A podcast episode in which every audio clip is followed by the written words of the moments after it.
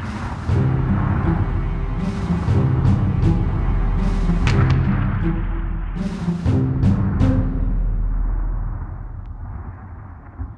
tisztelettel köszöntöm a hallgatókat, Pető Andrea vagyok, a CEU egyetemi tanára, és ez a podcast két szempontból is különleges. Egyrészt, mert a Budapest Főváros Önkormányzata, a Budapesti Történeti Múzeum, Budapest Főváros Levéltára és az Osztrák Kulturális Fórum együttműködésében valósult meg.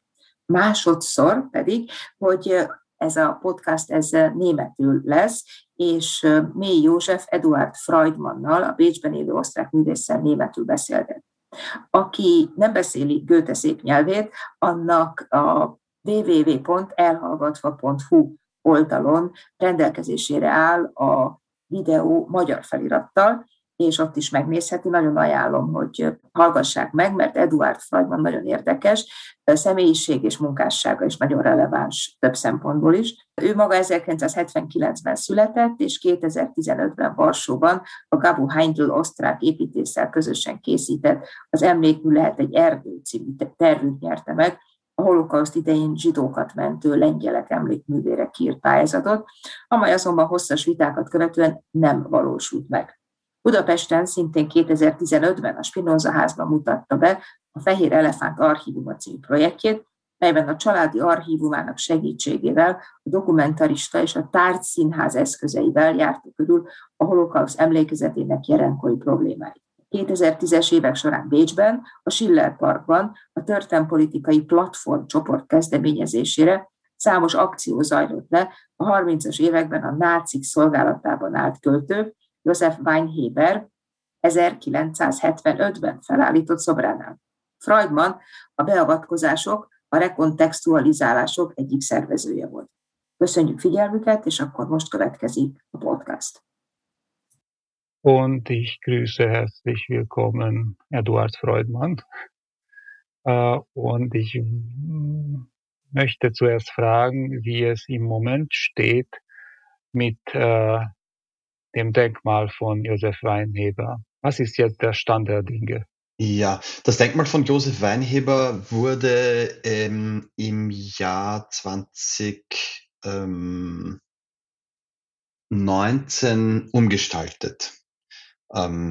Das war im Mai 2019 in Kooperation mit der Stadt Wien.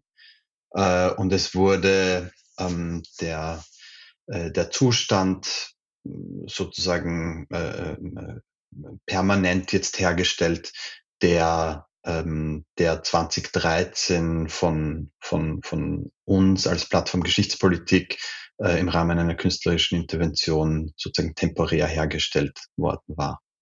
Also jetzt bleibt es so. Genau, es bleibt jetzt so. Wie es vor 2 Jahren. Ja, also so ist der Status. Es ist jetzt sozusagen diese Intervention, die wir damals ohne Bewilligung durchgeführt haben, ohne behördliche Bewilligung durchgeführt haben, die wurde jetzt das waren 6 Jahre nach dieser Intervention wurde sie permanent umgesetzt in Zusammenarbeit mit der Stadt, also den städtischen Behörden, den verschiedenen Abteilungen, die da zuständig sind auch. Und wie würdest du diesen Zustand jetzt nennen? Ist das ein Antidenkmal oder wie Gegendenkmal oder ist das ein neues Denkmal jetzt? Ich würde sagen, es ist ein besser als nichts Denkmal jetzt.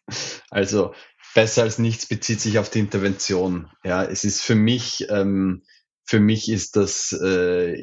ist das nicht gelöst, insofern, weil das Denkmal weiterhin eine Ehrung darstellt, dieser Person, die meiner Ansicht nach nicht im öffentlichen Raum in Wien geehrt werden sollte. Insofern war für uns das, also für uns Initiatoren und Initiatorinnen war das klar, dass das nur ein Kompromiss ist, weil sich die Stadt sozusagen gegen ein Element, das Teil der Umgestaltung sein sollte, gewehrt hat, dass das auch seine Büste verdeckt hätte.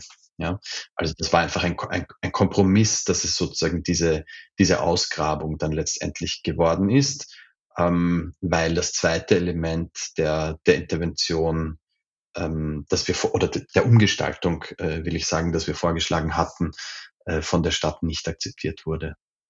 Aber zur Frage, ob das jetzt ein Denkmal oder ein Gegendenkmal ist, also ich würde sagen, es ist ein umgestaltetes Denkmal. Und was wäre der Idealfall für dich gewesen? Was wäre der Idealzustand? Also konkret hatten wir geplant, eine Applikation auf dem Denkmal anzubringen, in Form einer Farbschüttung. Ja, das wäre sozusagen eine pinke Epoxy-Applikation gewesen, die Form einer Farbschüttung dargestellt hätte, als Referenz auf die Interventionen, die da im Laufe der Jahre immer wieder stattgefunden haben bei diesem Denkmal. Und in diese Farbschüttung wäre die Geschichte des Denkmals textlich eingeschrieben gewesen. Das war der ursprüngliche Vorschlag. Dieser Vorschlag stammt aus dem Jahr, ich glaube 2011 haben wir das erstmals sozusagen eingereicht. Und es war, von Seiten der Stadt gab es ja von Anfang an Widerstand gegen diese Umgestaltung. Deswegen haben wir das ja dann auch ohne Bewilligung durchgeführt, ja, aber ganz speziell gegen diesen Teil der Umgestaltung, nämlich diese Farbschüttung, diese stilisierte Farbschüttung, die war da gab es niemals Unterstützung von Seiten der Stadt im Laufe dieses Prozesses. Das war damals für uns der ideale Zugang dazu mit dieser Farbschüttung. Würde ich mir das heute nochmal überlegen, würde ich das vielleicht anders machen. Aber um sozusagen ein bisschen abstrakter auch zu formulieren und auch so eine Referenz zu machen auf ein anderes Projekt, an dem ich jetzt mit anderen Leuten gemeinsam im letzten Jahr gearbeitet habe, wo es auch um ein problematisches Personendenkmal ging in Wien. Und zwar ist dieses andere Denkmal ein Denkmal für einen antisemitischen Bürgermeister, Karl Lueger. Und da haben wir keinen Vorschlag für eine permanente Umgestaltung gemacht, aber wir haben Forderungen aufgestellt, wie eine solche Umgestaltung ausschauen müsste. Und da hantieren wir viel mit dem Begriff der Entehrung. Ja, also, dass sozusagen diesem Denkmal, das Ziel der Umgestaltung muss es sein, also einer künstlerischen Umgestaltung, muss es sein, dem Denkmal seinen ehrenden Charakter zu nehmen. Und ich glaube, dass dieses Prinzip könnte ich auch jetzt auf das Josef Weinheber Denkmal umlegen, wenn du mich jetzt danach fragst, was fehlt noch, ja, dann wäre meine Antwort, unabhängig davon, was da jetzt konkret die künstlerische Lösung dafür wäre, ob das jetzt die wäre, die uns damals eingefallen ist oder vielleicht jetzt etwas anderes wäre, aber vom Grundsatz her denke ich, was noch notwendig ist bei diesem Denkmal, ist, dass ihm eben dieser ehrende Charakter genommen wird. Okay. Und ein Verschwinden wäre keine Lösung? Ein Verschwinden wäre auch eine Lösung. Ich finde bei der Frage der Umgestaltung oder der Weggestaltung, wie Marlene Streeruwitz das dankenswerterweise genannt hat und uns so ein schönes neues Vokabel geschenkt hat, bei der Frage der Umgestaltung oder der Weggestaltung, finde ich, ist es immer notwendig, sich das sozusagen im konkreten Fall anzusehen. Ja, ich glaube nicht, dass es da eine Patentlösung gibt, dass sozusagen immer die Umgestaltung oder immer die Weggestaltung der richtige Weg ist. Ich persönlich tendiere meistens mehr zur Umgestaltung, weil ich es grundsätzlich interessant finde, mit problematischen Denkmälern zu arbeiten und es auch sozusagen als Zeugnis der Veränderung von Geschichtsbildern interessant finde, wenn es umgestaltete Denkmäler im öffentlichen Raum zu sehen gibt, weil sie eben genau das repräsentieren, nämlich dass sich Geschichtsbilder verändern und dass wir als Gesellschaft auf diese Veränderung dann auch reagieren, indem wir eben Denkmäler umgestalten können. Hättest du das auch bei den Black Lives Matter Aktionen als eine bessere Lösung gesehen, eine Umgestaltung statt eine Vernichtung zum Beispiel? Ich kann das so pauschal nicht beurteilen. Wie gesagt, ich würde das wirklich je nach Fall, sozusagen je nach einzelnem Denkmal gesondert beurteilen und habe mich jetzt mit den einzelnen Denkmälern nicht auseinandergesetzt. Kann das also jetzt nicht, pauschal möchte ich es nicht beurteilen und im Konkreten kann ich es nicht beurteilen, weil mir da sozusagen die Information fehlt. Worauf ich aber schon hinweisen möchte, ist, dass wenn ich mich jetzt recht erinnere, zum Beispiel in Bristol gab es diesen einen Denkmalsturz, wenn ich das richtig im Kopf habe. Und da wurde ja, also die Bilder, die dann um die Welt gegangen sind, waren ja die Figur, die abgenommen worden ist vom Sockel und dann in der Themse versenkt worden ist. Ja. Das würde ich jetzt aus zwei Gründen mal nicht als Entfernung sehen, weil erstens vermute ich, dass es da einen Sockel gegeben hat, auf dem diese Figur draufgestanden ist und ich das Denkmal sozusagen als Ensemble seiner Einzelteile betrachten würde und deswegen die Entfernung eines Teils, nämlich der Figur und das Belassen des Sockels jetzt nicht als Entfernung bezeichnen würde, sondern auch als Umgestaltung. Das ist der eine Aspekt. Und der zweite Aspekt ist, dass diese Figur ja nicht verschwunden ist, sondern vermutlich in nicht allzu weiter Entfernung da dann in die Themse geworfen wurde und dort ja dann auch noch war. Ja, also ich würde sagen, wie gesagt, ohne dass ich mir das jetzt ganz genau angesehen habe, aber nach allem, was ich darüber weiß, handelt es sich da auch um eine Umgestaltung. Also du meinst mit Umgestaltung auch eine Kontextänderung oder nicht unbedingt? Also ich würde es so sehen, dass das eine sogenannte Kontextualisierung kann auch eine Umgestaltung sein, aber ist es nicht notwendigerweise.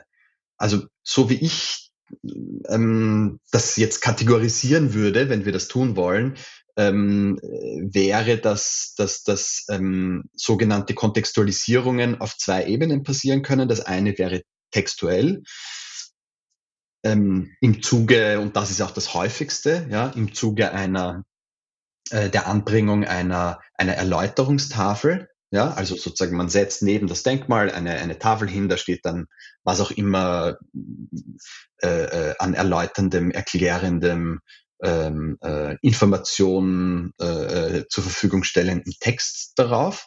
Das wäre eine Variante der Kontextualisierung, die üblichste. Ja, aber ich würde sagen, dass die Aufstellung eines Gegendenkmals neben einem problematischen Denkmal auch eine Art der Kontextualisierung ist. Allerdings ist das dann keine textuelle Kontextualisierung, sondern eine ästhetische Kontextualisierung. Das wäre aber sozusagen mal eine Art des Umgangs mit problematischen Denkmälern. Ja, diese Kontextualisierung, die wie gesagt entweder textuell oder ästhetisch erfolgen kann. Und dann, denke ich, gibt es ein sehr breites Spektrum an Möglichkeiten im Rahmen von künstlerischen Umgestaltungen. Das reicht sozusagen von relativ geringen Eingriffen, wie zum Beispiel bei dem Weinheber-Denkmal, wo ja tatsächlich die Bausubstanz des Denkmals gar nicht angegriffen wurde, sondern eben nur ein unterirdisch liegender und davor nicht sichtbares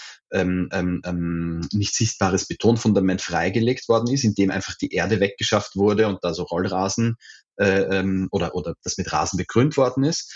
Das heißt, da wurde in die Bausubstanzen nicht eingegriffen, aber ästhetisch wurde das Denkmal schon umgestaltet.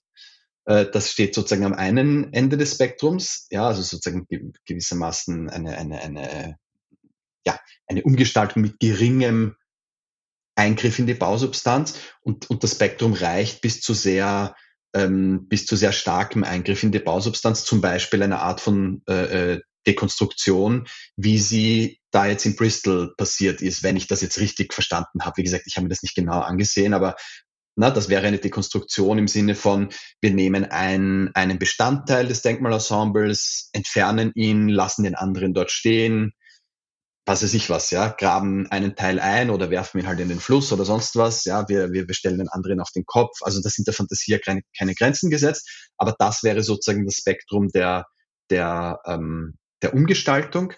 Und die dritte Möglichkeit, würde ich sagen, wäre dann eben diese Weggestaltung, und diese Weggestaltung kann entweder so erfolgen, dass man das Ding einfach wegnimmt und sozusagen jeglichen Hinweis darauf, dass da mal dieses Ding stand, entfernt auch.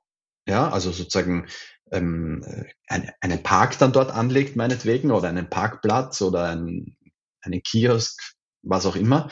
Und die andere Variante ist, dass man es entfernt, das problematische Denkmal entfernt und stattdessen irgendeine Art von anderem Erinnerungszeichen oder andere geschichtspolitische Manifestation an dessen Stelle setzt. Ja, diese Umgestaltung hat jetzt auch, kann auch komische Züge annehmen. Also zum Beispiel in Budapest geschah in den letzten Jahren, dass die Regierung neben dem sowjetischen Denkmal am Freiheitsplatz zwei amerikanische Präsidenten, also Skulpturen von zwei amerikanischen Präsidenten aufgestellt hatte als Gegendenkmäler zu dem sowjetischen Denkmal. Also, und das, das ist eher eine, Selbstvernichtung oder ich weiß nicht was, also ziemlich komisch sieht das aus im Moment, und man kann es nicht ernst nehmen. Was würdest du in Wien machen, wenn du freie Hand hättest mit dem sowjetischen Denkmal? Mit dem sowjetischen Denkmal? Keine Ahnung. Habe ich mir noch nie überlegt. Keine. Grundsätzlich sehe ich persönlich jetzt keinen akuten Bedarf, dieses Denkmal umzugestalten. Andererseits würde ich da jetzt beauftragt werden, irgendetwas dort zu tun, dann würde mir sicher was einfallen, ja, gar keine Frage. Warum sagst du, dass es keine akute Gefahr besteht oder keine akute Absichten bestehen? Sagst du es deshalb, weil irgendwie Wien oder Österreich wirklich Frieden auch mit diesem Denkmal oder mit der Geschichte abgeschlossen hatte, oder aus einem anderen Grund? Es gibt immer wieder Protest gegen dieses Denkmal, der ist aber sehr, sehr verhalten und ist nicht sehr breit aufgestellt, sagen wir so. Es gibt immer wieder so Farbanschläge auf dieses Denkmal. Deswegen wird dieses Denkmal auch relativ gut videoüberwacht, aber trotzdem so jedes Jahr rund um den Tag der Befreiung Wiens, wenn an diesem Denkmal auch Blumen niedergelegt werden, gibt es dort Interventionen von Seiten, die offensichtlich ein Problem mit diesem Denkmal haben. Ich habe trotzdem noch keine Debatte darüber gehört, dass es eine Umgestaltung dieses Denkmals braucht.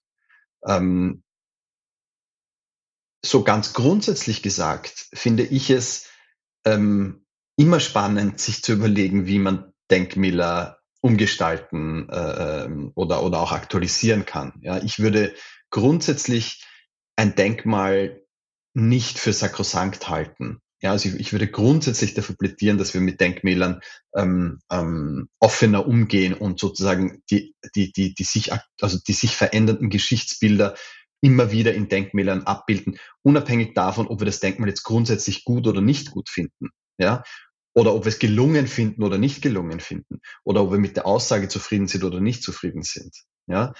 Aber trotzdem ist es natürlich meistens so, dass die Debatten um Denkmäler erst dann aufkommen, wenn es sozusagen eine gewisse kritische Masse an Personen gibt, die ein Problem mit dem Denkmal haben, wie gesagt, sei es auf ästhetischer Ebene, sei es auf inhaltlicher Ebene, also was die Aussage des Denkmals oder die Widmung des Denkmals betrifft.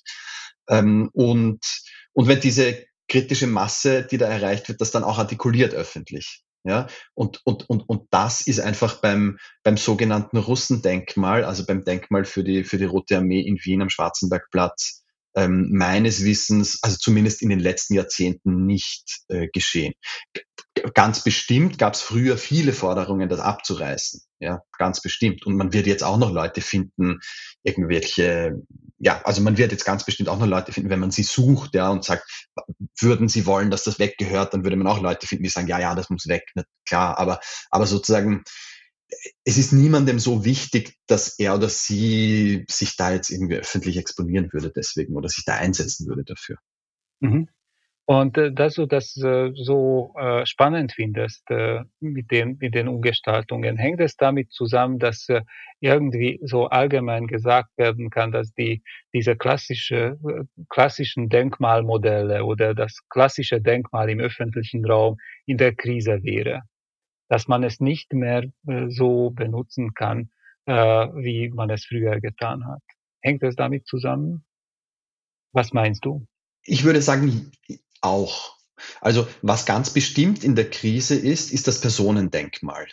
Ja, also dieses klassische Denkmal, das eine Person eben huldigt oder ehrt, ja, das eine Person abbildet und diese Person damit erhöht, ja, also ja auch tatsächlich sehr oft erhöht, indem es diese Abbildung der Person dann auf einen Sockel setzt und so weiter. Diese Art von Denkmal ist tatsächlich anachronistisch und wir Bewohner und Bewohnerinnen mitteleuropäischer Städte schleppen da sozusagen ein Erbe mit uns, weil es ja über so wahrscheinlich mehr als 100 Jahre insgesamt eine sehr inflationäre Aufstellung von Personendenkmälern gab. Ja, also es wurden zwischen Mitte des 19. Jahrhunderts bis Mitte oder eigentlich noch bis zum Ende des 20. Jahrhunderts hineinreichend wurden Personendenkmäler aufgestellt, teilweise ja immer noch. Ja, und ja, also wobei sozusagen da, wo das jetzt gemacht wird, ist das auch klar mittlerweile, dass das sozusagen ein regressiver Denkmalbegriff ist. Aber wird natürlich trotzdem noch gemacht, ja, ist schon klar. Aber grundsätzlich, dass sozusagen dieses Konzept des Denkmalsetzens an eine Person, dass das anachronistisch ist und in der Krise ist, das ist unbestritten, denke ich.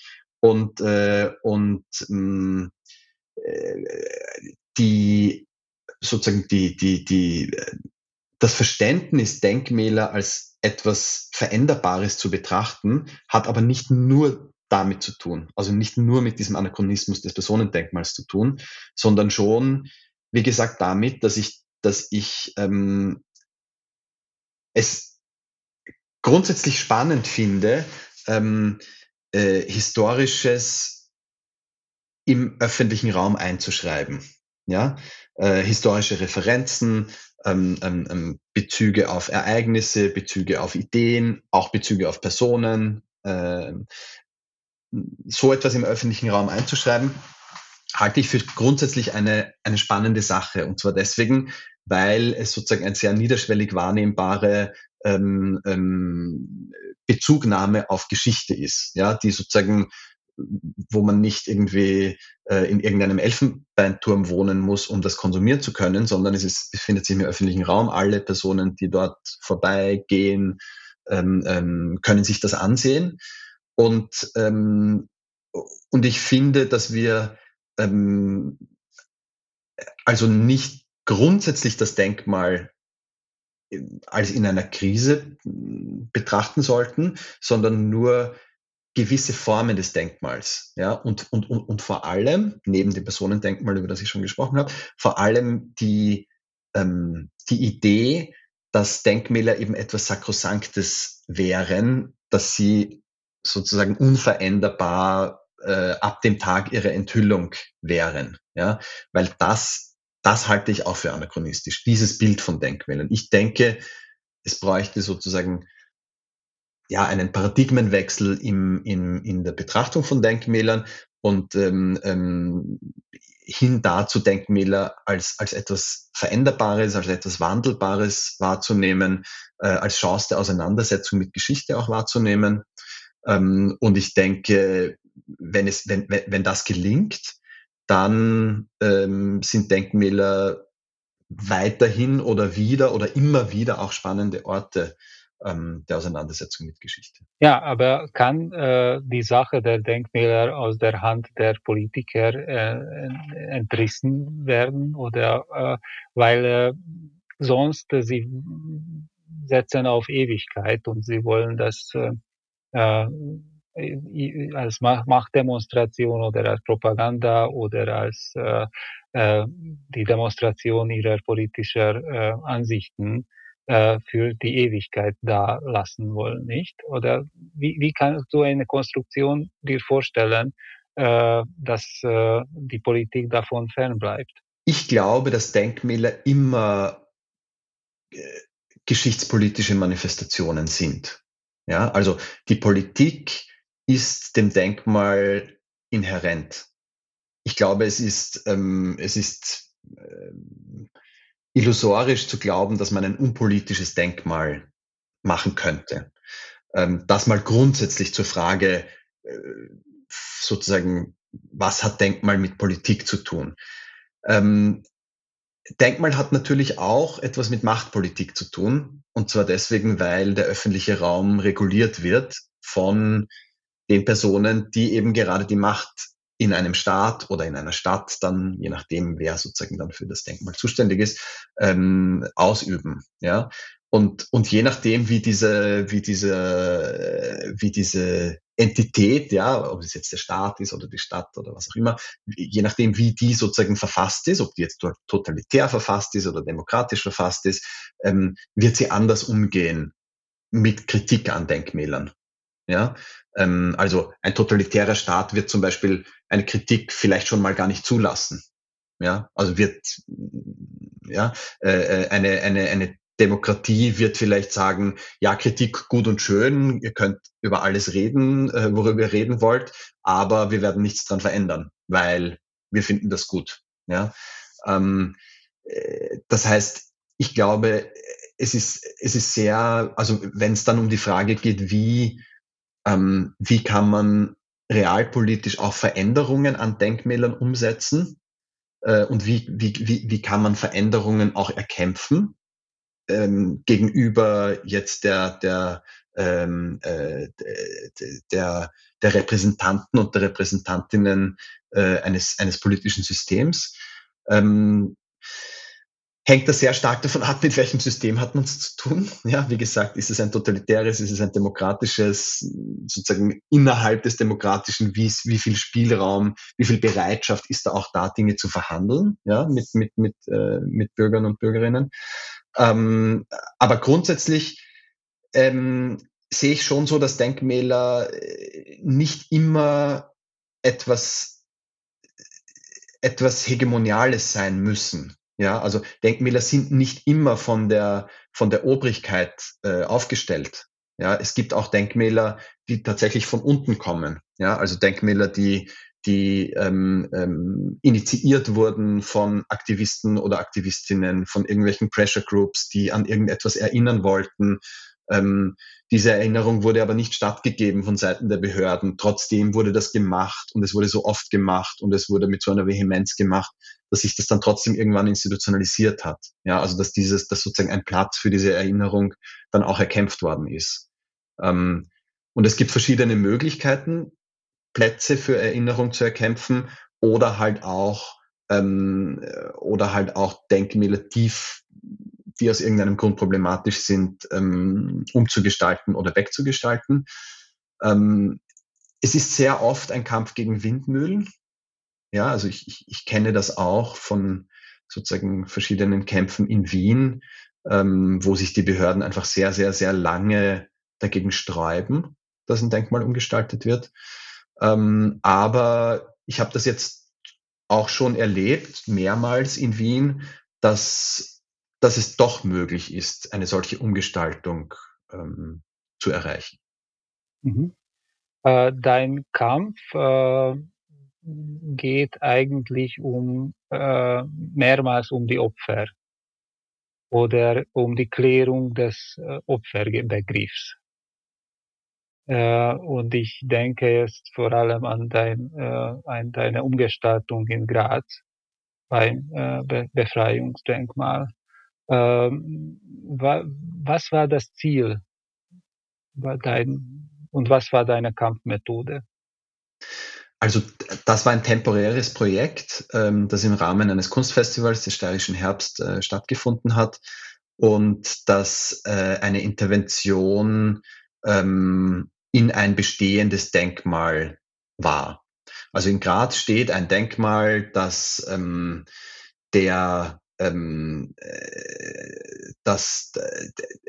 der Befreiung Österreichs gedenkt. Das heißt, das Befreiungsdenkmal. Und damit gemeint ist nicht die Befreiung von Nazismus, sondern damit gemeint ist die Befreiung von den Alliierten, also von jenen, die die Nazis besiegt haben. Sozusagen die Befreiung von den Befreiern. Ja? Das ist ein Denkmal, also ohne da jetzt zu sehr ins Detail gehen zu wollen, weil es ist schon auch sehr interessant, wie das ästhetisch so aufgebaut ist und so weiter, aber ich will da jetzt nicht zu sehr ins Detail gehen. Jedenfalls ist das ein Denkmal, wenn man das aus heutiger Perspektive betrachtet, ist es ein Denkmal, ein unfreiwilliges Denkmal an den Opfermythos. Ja, also sozusagen der Opfermythos, Österreich wäre ein doppeltes Opfer gewesen, ja, in diesem Opfermythos, nämlich einmal das erste Opfer der Nazis, ja, also das gibt's ja in Ungarn auch so, diese Idee, dass man sozusagen selbst mit dem allem nichts zu tun hat, mit diesem Faschismus und den Nazis und so weiter, sondern dass das etwas von einer äußeren Macht sozusagen aufoktroyiertes war und wir, die Armen, also in dem Fall in Ungarn die armen Ungarn und Ungarinnen, im Fall von Österreich die armen Österreicher und Österreicherinnen, sozusagen mussten da halt dann sich fügen, ja, und waren aber eben ein Opfer der Nazis. Also so wurde das konstruiert im nationalen Gründungsmythos der Zweiten Republik, was eben so ein doppeltes Opfernarrativ ist. Ja? Also eben erstes Opfer der Nazis gewesen zu sein und zweitens dann noch einmal Opfer der Alliierten gewesen zu sein. Ja? Und meine Umgestaltung beschäftigt sich mit diesem Opferbegriff und macht sozusagen diese Charakteristik dieses Denkmals stärker sichtbar. Ja? Also ich habe dieses Denkmal dann in einen Obelisken umgestaltet oder besser gesagt umformt zu einem rosa Obelisk, auf dem stand: Österreich, du Opfer. Und es war sozusagen also der Obelisk auch als Siegesmal, ja, war gewissermaßen dann auch das Siegesmal dieses Opfernarrativs, ja. Und der zweite Teil von dem Denkmal war um einiges weniger sichtbar, ja, also weil grundsätzlich diese Umgestaltung war relativ gut sichtbar, ja, das war in einem sehr grünen Park und da stand eben dieser relativ große, ich glaube 6 Meter oder so war der Obelisk, dieser große rosa Obelisk, und das Ganze war dann auch noch auf so einem Hügel, also das schaut auch relativ pittoresk aus irgendwie, ja. Und der zweite Teil der Intervention war eine sehr kleine und ephemere und auch können wir jetzt sozusagen wieder den Bogen zurückspannen zu der vorigen Frage über das sogenannte Russendenkmal in Wien, das Denkmal für die Rote Armee, weil dieser zweite Teil in Graz war eine Referenz an die Graz von den Nazis befreit hatten, nämlich die Rote Armee. Das bestand aus Filzbuchstaben, die ja in etwa so eine Höhe hatten, also so 15 Zentimeter hoch waren, aus Filzbuchstaben, die in einem kleinen Ententeich sozusagen installiert waren, also die sind da so ein bisschen über dem Wasser geschwebt und haben dann den Schriftzug geformt, Dank der Roten Armee. Und das war etwas, das natürlich visuell weniger auffällig war, aber trotzdem einiges an Widerspruch auch provoziert hat, wobei ich mir eigentlich gedacht habe, dass diese Filzbuchstaben nicht lange dort stehen bleiben. Ich habe mir gedacht, da wird irgendwer jemand reingehen und die einfach abräumen. Aber das ist nicht geschehen. Also die sind tatsächlich über die Dauer des Festivals, das war ein Monat in etwa, sind die da unbeschadet in dem Wasser gestanden. Naja, also bei den ersten Reden kam zuerst zum Russendenkmal, also bei der Entweihung des Russendenkmals kamen die ersten Reden mit dieser Opferrolle von Österreich. Da hat man, die Politiker haben das mehrmals wiederholt. Das wurde eigentlich von den Russen angeboten, schon 1943 oder so, dass die Österreicher doch als Opfer betrachtet werden können. Das war eher aus taktischen Gründen so. Und das wurde auch in anderen Ländern getan, also in Ungarn auch. Und in der symbolischen Sprache der Denkmäler, die die Russen 1945 aufgestellt haben, da spielt es eine sehr große Rolle, dass hier dieses Angebot besteht, ihr seid die Opfer, wir sind die Befreier, wir sollen diese Freiheit schützen und deshalb bleibt für die Ewigkeit das hier. Und wir auch, sagten die Russen. Also das ja, das war in Österreich ein bisschen anders, das mit der Ewigkeit, also der ewigen Präsenz, da hat die Ewigkeit ein bisschen kürzer gedauert als in Ungarn, aber ja, natürlich, dieses Opfernarrativ ist sehr vielschichtig und hat natürlich, ja, wie du richtig sagst, mit der Moskauer Deklaration sozusagen 1943 nimmt das irgendwie ihren Ausgang, aber Österreich hat da sozusagen über diesen taktischen Move der Sowjetunion hinaus, der auch so gemeint war, also damals 1943 auch so gemeint war, die österreichische Bevölkerung dazu zu animieren, Widerstand zu leisten gegen die Nazis, was nicht gut funktioniert hat. Ja, also es gab sehr wenig Widerstand in Österreich, verhältnismäßig, jetzt im Vergleich zu anderen Ländern. Gab auch Widerstand, gab auch militärischen Widerstand in Österreich, aber wie gesagt, verhältnismäßig weniger als in anderen Ländern. Aber Österreich hat sich sozusagen dann auf diesen Opferbegriff dankbar draufgesetzt und ist auf dem noch bis in die, ja, also bis Ende des 20. Jahrhunderts noch gut drauf gesurft auf dieser Opfernarrativwelle. Wir surfen noch immer. Ja, stolz. Genau. Auf dieser Welle. Bis zur Ewigkeit. Also, ich meine, Opfernarrative sind natürlich auch jetzt nicht nur etwas, was wir aus Mitteleuropa kennen, jetzt speziell aus Österreich oder Ungarn, sondern das kommt schon oft vor in so nationalen Narrativen. Ja, die Opfererzählung ist schon etwas sehr Häufiges, etwas sehr Wirkmächtiges. Ja, wird gerne eingesetzt. In nationalen Narrativen. Ja, du beschäftigst dich mit deinen Werken oft mit Opfergruppen und die Frage ist, was fehlt an Denkmälern in Österreich? Gibt es Lücken da, die unbedingt noch aufgestellt werden müssten. Diese Frage kam in den Ende der 80er oder Anfang der 90er Jahre in Berlin auf, dass ein zentrales Holocaust-Denkmal fehlt. Gibt es sowas in Österreich, was du sagen würdest, es fehlt und es muss noch aufgestellt werden? Ich glaube, es gibt verschiedene Denkmäler, die sich mit lokaler Geschichte beschäftigen könnten, die noch fehlen. Ich glaube auch, dass es um die Frage nach den Opfergruppen auch zu beantworten, ich glaube auch, dass es ein Denkmal für die ermordeten Roma und Sinti braucht. Das gibt es in Österreich meines Wissens nach nicht. Und wenn, dann ist es irgendwo so unscheinbar, dass jemand wie ich, der sich mit diesem Thema auseinandersetzt, das irgendwie verpasst hat. Aber sozusagen ein prominent platziertes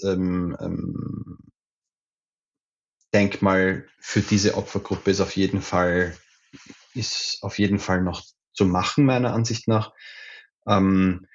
Es wurde lange Zeit gekämpft für ein Denkmal für die homosexuellen Opfer der Nazis. Das ist dann auch gelungen, das durchzusetzen. Ja? Also diese Lücke sozusagen wird geschlossen. Es kommt jetzt in Wien gerade, wenn man so will, ein drittes Denkmal für die Shoah-Opfer.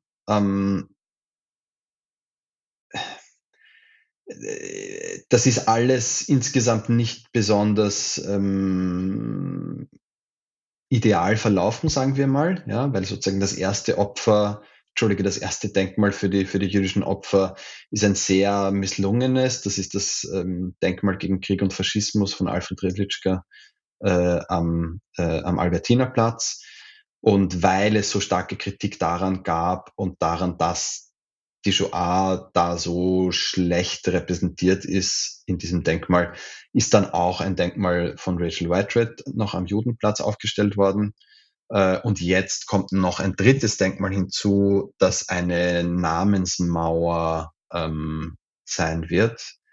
Das ist ja ein Denkmal, das ich jetzt ästhetisch für nicht gelungen oder nicht zeitgemäß halte. Es ist in Wirklichkeit die Verlegung eines Denkmals, das es bereits gibt, in den öffentlichen Raum. Ja, also es gibt so ein Denkmal mit dem Namen der ermordeten österreichischen Juden und Jüdinnen, und zwar in der Synagoge in der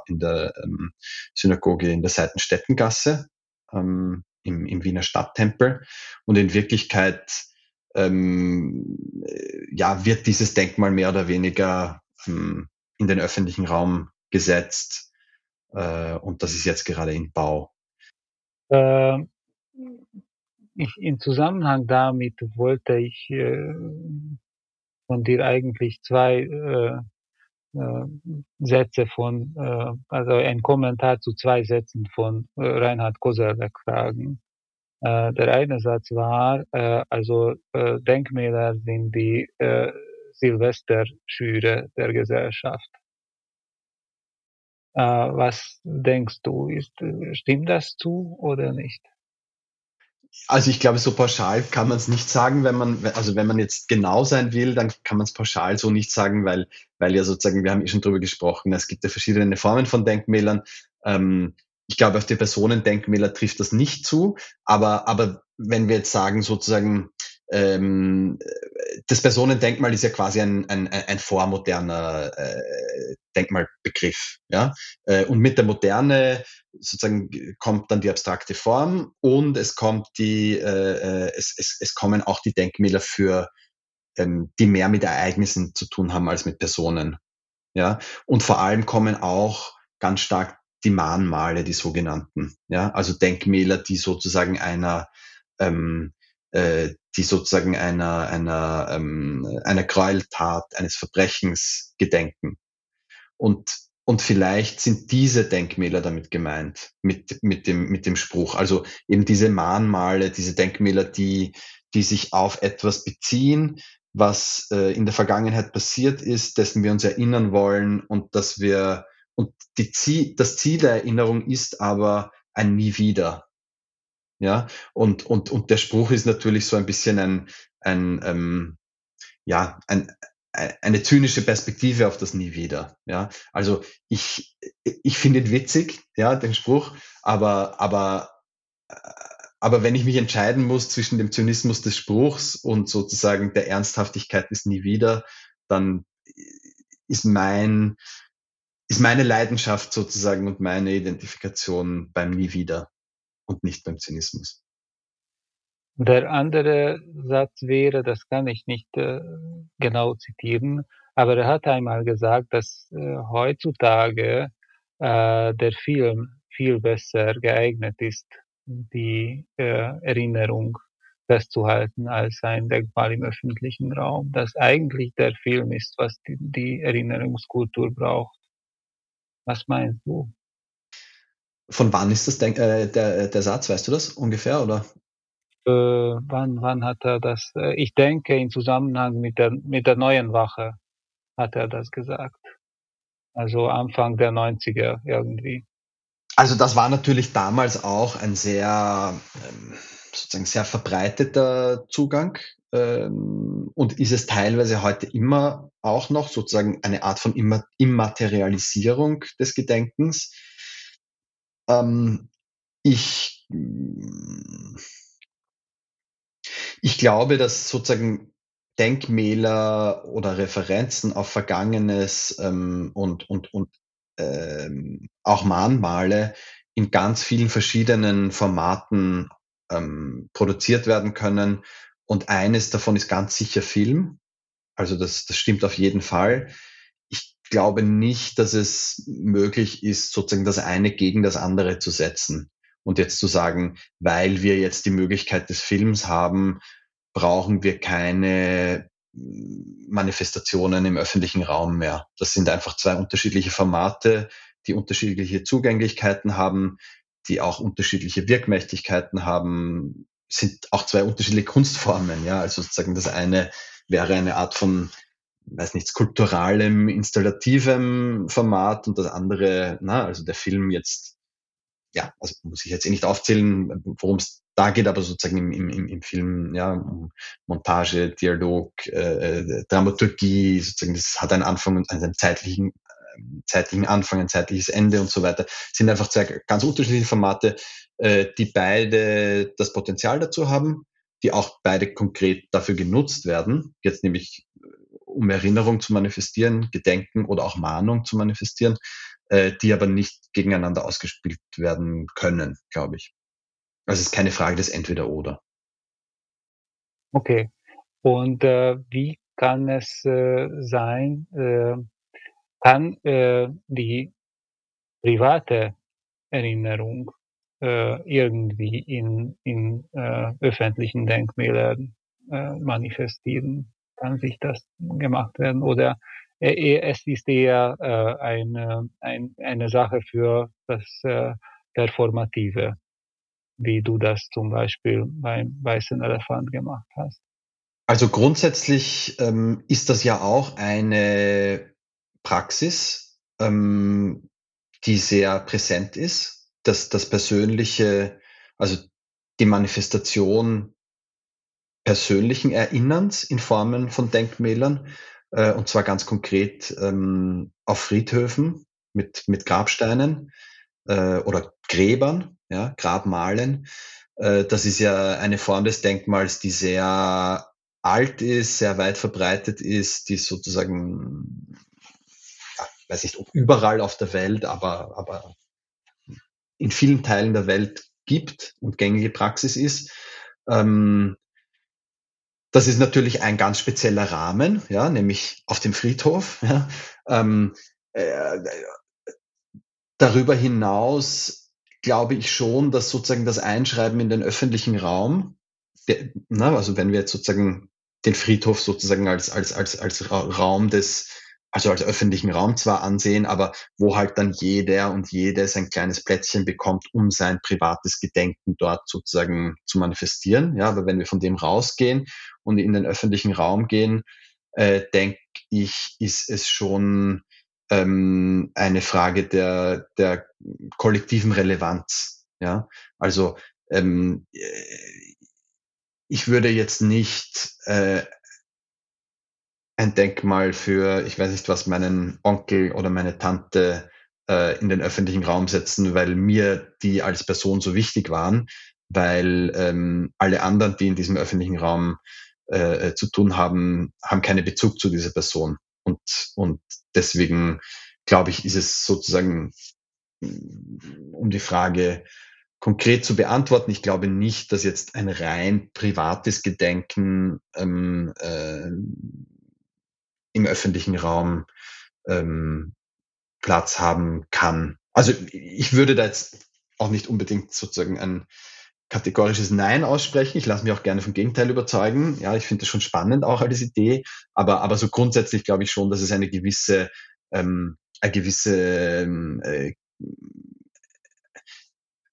gewisse Anzahl an Personen geben muss, die das wichtig findet. Und die muss über eine Familie, sagen wir mal, hinausgehen, ja? Wenn man so möchte. Es freute mich, dich kennenzulernen und danke für dieses Gespräch und ich danke auch dem Österreichischen Kulturinstitut in Budapest, die das unterstützt haben.